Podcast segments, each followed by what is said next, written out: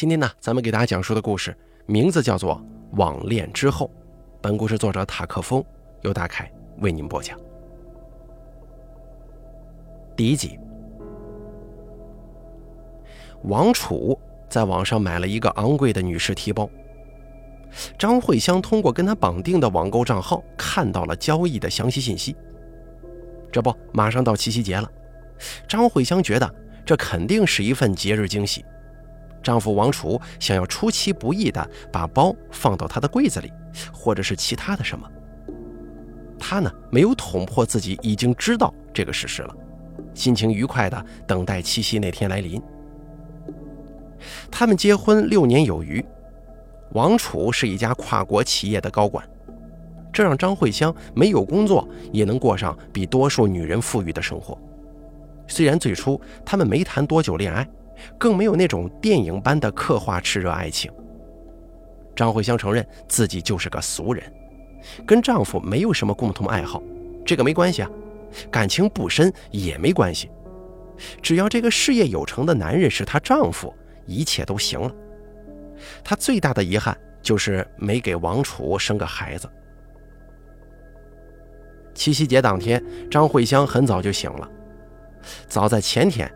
那个包就已经显示签收了，王楚一定是把它包好了，这是他很喜欢的名牌，王楚知道，当然，即便平时并没表露出来。去年没过七夕，那几个月，他们先是因为某件事情而吵了一架，然后王楚就开始在单位宿舍睡，长达一百多天的冷战，好不容易才各退一步的结束了。今天张慧香想。是该把去年错失的节日气氛一并补偿回来了。在吃早饭的时候，王楚笑着从背后拿出一个硕大的礼物袋给他。今天是七夕呀，王楚说道，就好像张慧香还不知道似的。啊，我知道。先拆礼物还是先吃早饭呢？张慧香选择先拆礼物。这是一个硕大长条形的礼物盒，最后一刻之前，他都在安慰自己，那手提包就在里面。盒子大，因为还有别的东西吧。看到里面实际是什么，他眉头当时就皱了，还特意往更里面掏了掏，结果除了吸尘器之外，还就真的啥也没有了。吸尘器吗？戴森吸尘器。王楚自鸣得意的语气说：“这玩意儿两千多呢，就这一个礼物吗？哎呀，别搞得自己跟那达利表哥一样。”王楚笑着。张慧香勉强记得达利是小说《哈利波特》中的一个人物，他喜欢看一些乱七八糟的外国小说，对于这一点他并不是很有共情的。他把自己要送的礼物拿了出来。一条 L 一一的深色牛仔裤，王楚只是把裤子对着镜子比了比，散漫地夸了几句，就重新坐下来吃饭了。饭桌上，张慧香无法把那个手提包的形象从脑海里面驱逐出去。他是打算待会儿送给我吗？那到底是什么时候啊？你为什么要送我吸尘器啊？他开口问，想把话题往礼物这方面引。这个很好的长柄，吸地的时候还不用弯腰呢。你没想过要送我一些女人真正喜欢的东西吗？女人真正喜欢的东西，比如呢？比如，他本来想举个例子说手提包的，可是又临时改口说，比如化妆品什么的。王楚耸了耸肩膀说：“这个我不懂啊，如果你想要。”晚上咱们一起去买好了。算了吧。停顿了几秒钟，张慧香还是忍不住直接问：“真的没有别的礼物了吗？”答案是真的没有了。第二集，就这样一直到子夜，听着枕旁王楚有规律的呼噜声，张慧香才确定自己没有包包了。七夕过去二十分钟，张慧香还是睡不着。她一直在琢磨手提包去哪儿了。王楚肯定是买了的，现在也显示被签收了。既然不是送给自己的，那还能送给谁呢？小三儿吗？这个恶俗的词汇开始在张慧香的脑袋里蹦跶。王楚不可能自己用那个包，然后也不是给老婆的话，还剩下的可能不就只有他出轨了？这个让人怎么也睡不着。在被窝里，张慧香又打开手机，没有什么明确目的，就是想再看一下那笔订单的交易详情。上面写着“娇娇花苑十一号三零一”，收货人是夏女士。这是详情往下拉的具体收货地址。张慧香只嫌自己太笨，这么多天竟然没去注意。王楚把那个包直接寄给了娇娇花苑的夏女士。夏女士，她心头掠过一丝不切实际的联想。张慧香连忙甩甩头，将之抛到脑后。第二天上午，她在王楚上班之后，自己也出门了，目的地就是城北区的娇娇花苑。那是一片老房子了，据她所知。住客除了有一些老人之外，就是外地打工的租客，再就是租不起新公寓的年轻单身人士。两个小时之后，张慧香回到家。其实呢，她是一路走回来的，她却记得自己是乘坐了一一二路公交车。这本身无关紧要，重点是之所以记错的原因。记错的原因是因为她有些魂不守舍。他在那个需要清扫的杂乱楼道里摁了一下夏女士家的门铃，门很快就开了。看到夏女士之后，张慧香整个一愣，就逃也似的下了楼。然后他就开始魂不守舍，以至于怎么回的家都记不清楚。夏女士开门的形象还烙在眼中，挥之不去，让他整个脑袋嗡嗡作响。竟然是她。还真的是他！我的天哪！第三集，事情要从整整一年前说起了。去年的这个时候，张慧香有过一段不甚罪恶的网恋经历。前面也提到过了，张慧香跟王楚在去年有过一段争吵兼冷战。张慧香的妈妈常年身体欠佳，在家里突然就病倒过世。张慧香特别悲痛，她跟爸爸两个姐姐一起操办了后事，王楚也被拉着一起奔波。二人最后爆发争吵的原因，正是所谓的星星之火可以燎原。王楚在跟张慧香忙老人后事的时候，无意间发牢骚，说两年前他妈妈去世，张慧香可没帮上什么忙。那段日子，王楚在工作上也遇到了一些麻烦。几天过后，这句并非刻意的牢骚，在双方负能量的激化之下，造就了那场大争吵和后续的四个月冷战。冷战期间，王楚经常不在家里，睡单位的员工宿舍，丝毫不给双方下台阶的机会。每天晚上，张慧香都觉得委屈极了。妈妈刚走，丈夫还那么神经兮兮的给自己脸色看。第三个礼拜后，张慧香为了发泄自己内心的苦闷，竟冲动之下在社交软件上注册了一个小号，开始勾搭同城推荐里的男人聊天。一开始聊的两个不成气候，三言两语就结束了。张慧香觉得自己需要一些更加刺激的。第三个男人，他一上来就要看她的自拍照。张慧香不愿意暴露隐私。对方就骂骂咧咧的把他删了，言语粗俗，大概意思就是说你当个婊子还立牌坊呢。对此，张慧香觉得很恶心，差点就能掐停这无谓的冒险。可是呢，她却选择了继续。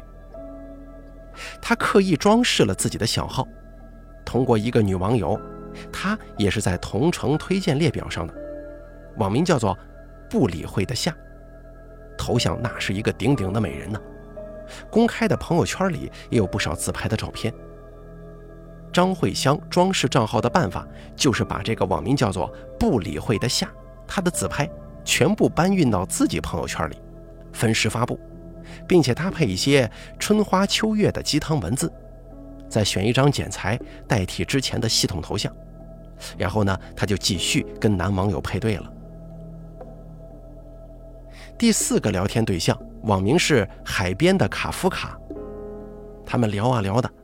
一开始，张慧香无论如何也想不到，自己竟然会跟这个海边的家伙发展成了网络上的男女朋友。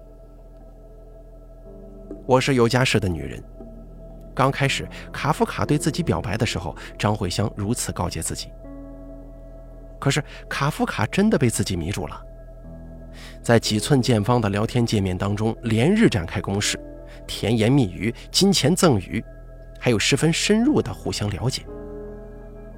每当卡夫卡问起张慧香一些私人问题，张慧香总是会信口胡诌。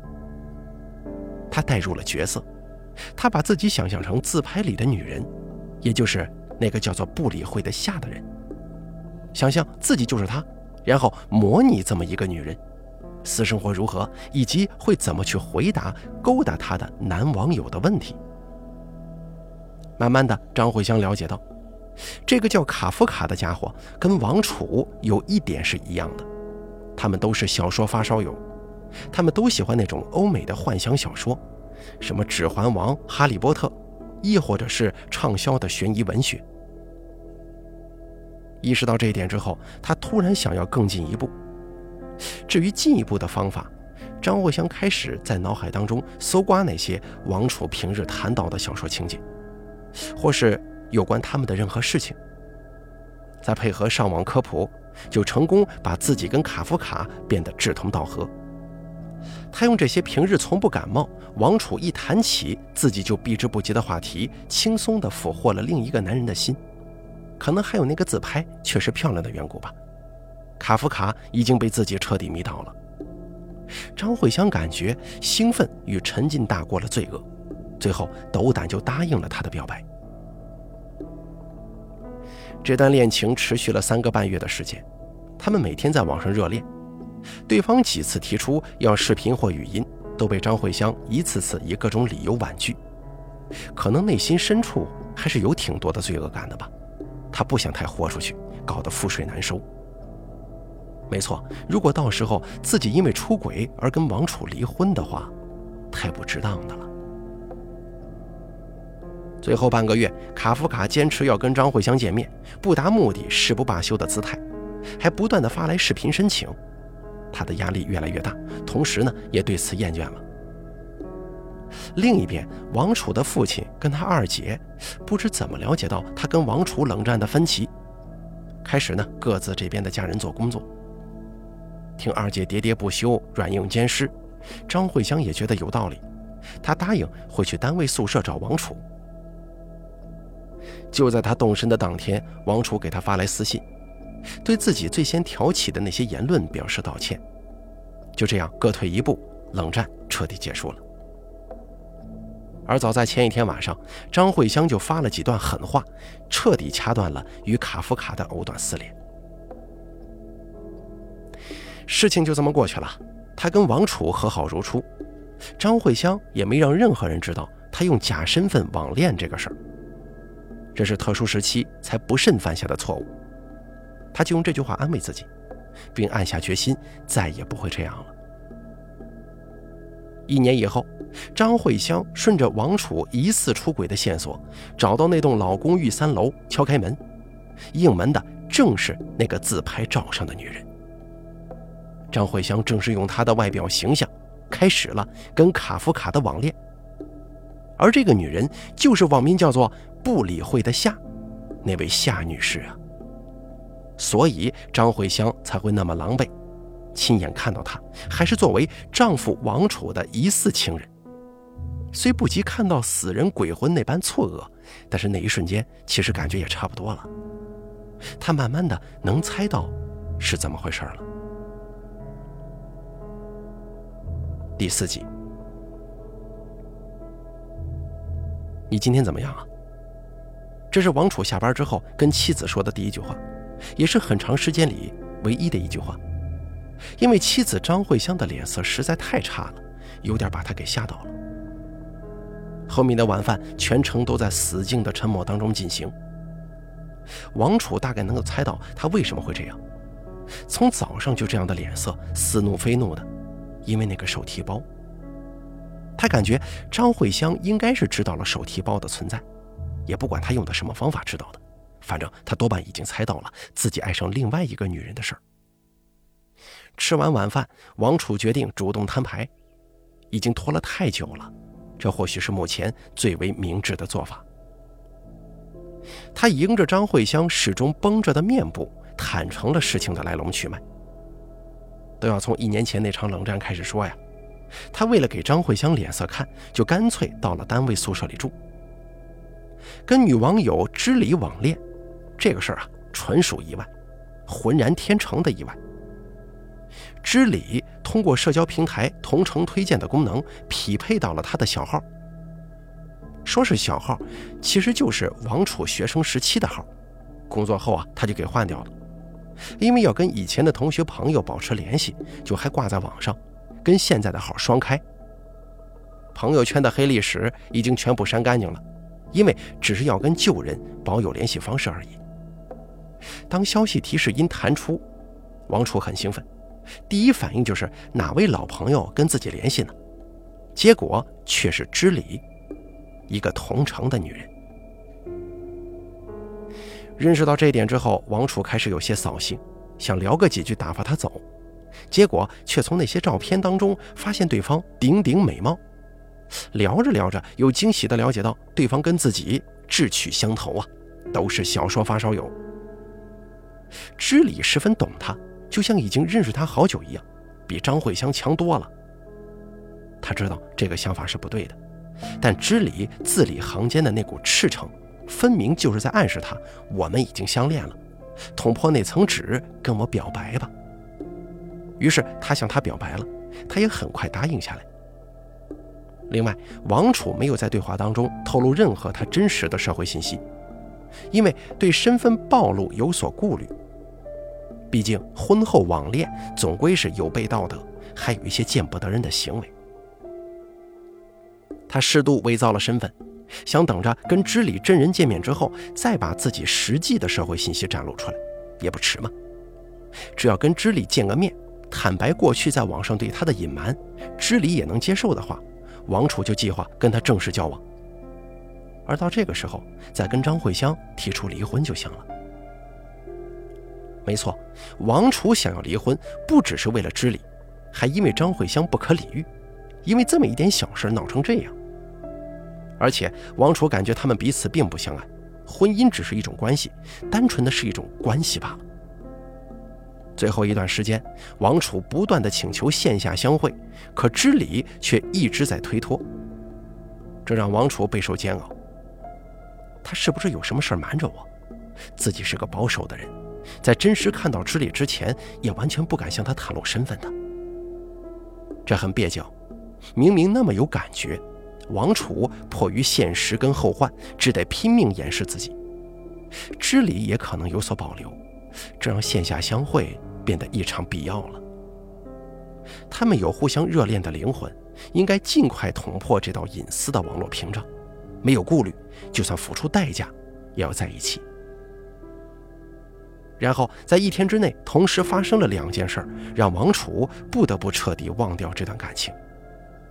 第一件事儿。是知礼毫无预兆地改变了态度，与他分了手，这让他十分难受和错愕。还有就是爸爸找到单位宿舍，劝导自己跟张慧香和好。你这样下去怎么行啊？别人看了像什么话呀？更何况慧香她妈妈刚死了。就这样，知礼的逃离让王楚大梦初醒，爸爸的话语让他进一步的回到现实。没错。我是个有家室的男人，而前两个月我做了一系列很不负责任的事儿。他振作起来之后，才给慧香发去道歉短信，然后慧香也退了一步，夫妻生活终究是回到了正轨。而直到上个月，第五集，上个月王楚见到知礼了，简直就像是老天爷有意的安排。那天他在公司跟专门负责人事的同僚一起给求职者面试，最后一位面试的女人叫夏萌，王楚一眼就认出她来了。这个比谁都懂他的知礼就在眼前。如果他能够应聘成功，该多好啊！可惜并不然。就平常，王楚会认为单位的招聘机制严格是必要的，可现在却惋惜的不得了。如果夏萌能进到他的单位，如果知礼能进的话，第二周，王楚以公事为由给夏萌打去电话，用他平常单位里端着的语气询问对方什么时候有空，可以一起吃个饭，谈一谈有关面试的问题。夏萌立马答应了，他或许以为是单位又要他了。想到这儿，王楚不免有些心慌，他们不会录用他的，这已经毋庸置疑了。但是王楚可以给他提出其他的机会。王楚把餐厅定在一家豪华的越南菜，夏萌到场以后战战兢兢的，王楚连忙谎称这是他们公司定点餐厅。是这样的吗？没错，王楚说完之后，看着夏萌那精巧的五官，跟自拍照上毫无二致。这个芳龄二十五岁的姑娘，举手投足之间有一种涉世未深的稚气和拘谨。比方说，坐在王楚对面的时候，头一直有点正不起来。不过，这也属于一种美，处事风格的残缺美。饭局进行的比较融洽自然。话题从公事和客套逐渐转移到比较私人的方面。王楚有些沮丧地发觉，很多方面他并没有在网络里跟卡夫卡说实话。唯一能够吻合的就是他对各种小说的热爱。我很喜欢看书，那些国外的小说。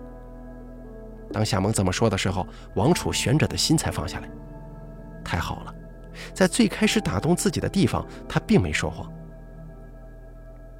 原本在用餐结束的时候，王楚想要摊牌自己就是海边的卡夫卡这个事实，但是他始终没说出口，因为不论怎么看，现在说都过于突然了。不论什么时候说都突然，王楚感觉十分糟糕。回过神来，又想自己这是不是又要出轨的意思呀？内疚感再次涌上心头。但那些网络上的交谈对话，一字一句。像爱神的剑师一般反复搓揉着理性，再结合夏萌现实里的可人样子，王楚觉得他快要沦陷了。第六集，后来王楚又跟夏萌以相同的理由见了一面，在那次末尾，他斗胆向他表达了自己的喜欢。需要注意的是，王楚并没有提到那场网恋，夏萌应该还不知道他就是卡夫卡。王楚就这么直接表白，自有他的深思熟虑的理由。没错，他发现夏萌在知礼的账号上谎话连篇，不过自己也好不到哪儿去。他们隔着网络，彼此都不敢敞开心扉，无法信任，这个是人之常情。王楚安慰自己说，他们之间的感情是真的。他决定抛开过去不提，让夏萌在现实里再度爱上他。他相信自己可以办到。我现在是有老婆的，但只要你答应我，我就跟他离婚。王楚是这么说的。对此，夏萌表现出了强烈的迟疑。他对王楚坦言，自己对他已婚的身份略感不适和担忧。另一方面，因为漂亮，自己从小到大没少受过男人们自以为善的恶意。哎，你你这什么意思？王楚不解地追问。大学那个时候。一个男的喜欢我，追求我，我拒绝了，他也不罢休。然后他有次喝醉就来纠缠我，还把我打伤了。夏萌告诉他，他至此跟那个男生彻底撇清了关系，但总有一种阴魂不散的感觉。每次网络上有新好友加我，我都会紧张，怕是那个人特意建的小号，你知道吧？还有别的一些。哦，如果你所说的是这个意思。那我可以告诉你，我不是那个男生。你看到我本人，应该知道我会给你安稳吧？我知道，我需要考虑一下。他最后同意了王楚。那是七夕前的一个星期，王楚对此是又惊又喜，还像模像样的给夏萌订了七夕节礼物。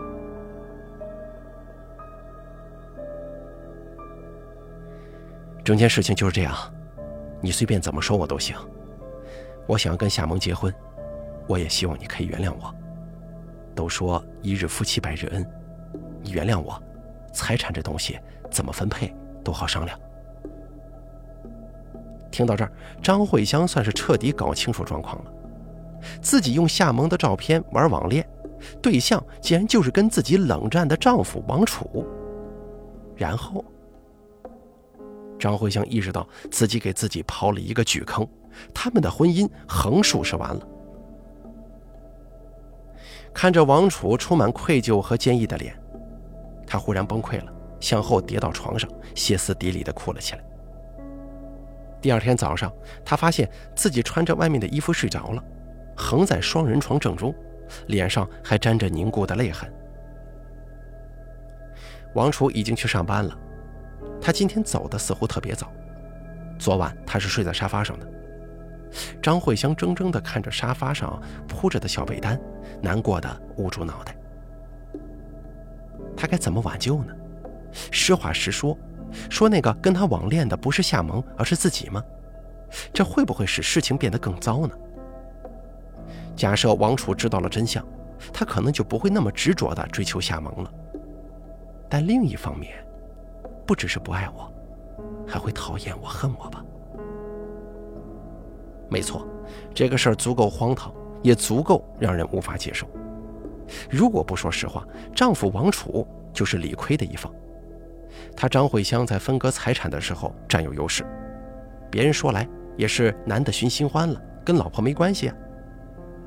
但张慧香不想离婚，她没有特别强烈的理由，她就是不想离婚。她习惯并喜欢现在的生活，不用上班，唯一要担心的就是三餐。还有什么时候给王楚怀上个孩子？她很满足于现状，当一个不愁钱的全职太太。她根本就无法想象离开王楚以后的生活。自己会再婚吗？除非再找到一个跟王楚一样条件优越的男人，那么不管再婚与否，常理来说，她都是得工作的。对于一个从未接触过什么工作的三十岁女人，也不至于说是挑战吧。但就是有一股强大的阻力，它切实存在。综上所述，他不想离婚，但这婚怎么看都是非离不可了。目前的情形到底该怎么办呢？思来想去之后，张慧香决定这样做。第七集，时隔一年，再次登录昵称为“知礼”的小号。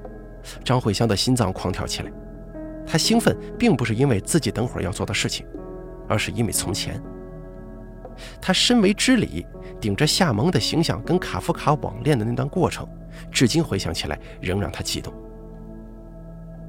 心跳平息之后，他开始纳闷：事实原貌这么毁灭性的显现出来，自己竟然还会感到激动，是不是没救了？可能是吧，但是这段婚姻还有的救。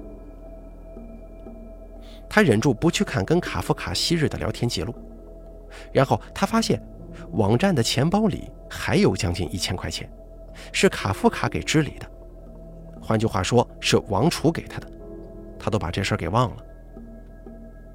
张慧香忍住冲动，从昔日的记录里找到不理会的夏，那个账号还在使用，夏萌依旧每月发几张自拍，并配上简单的抒情文字，当然了，也有个人的生活记录。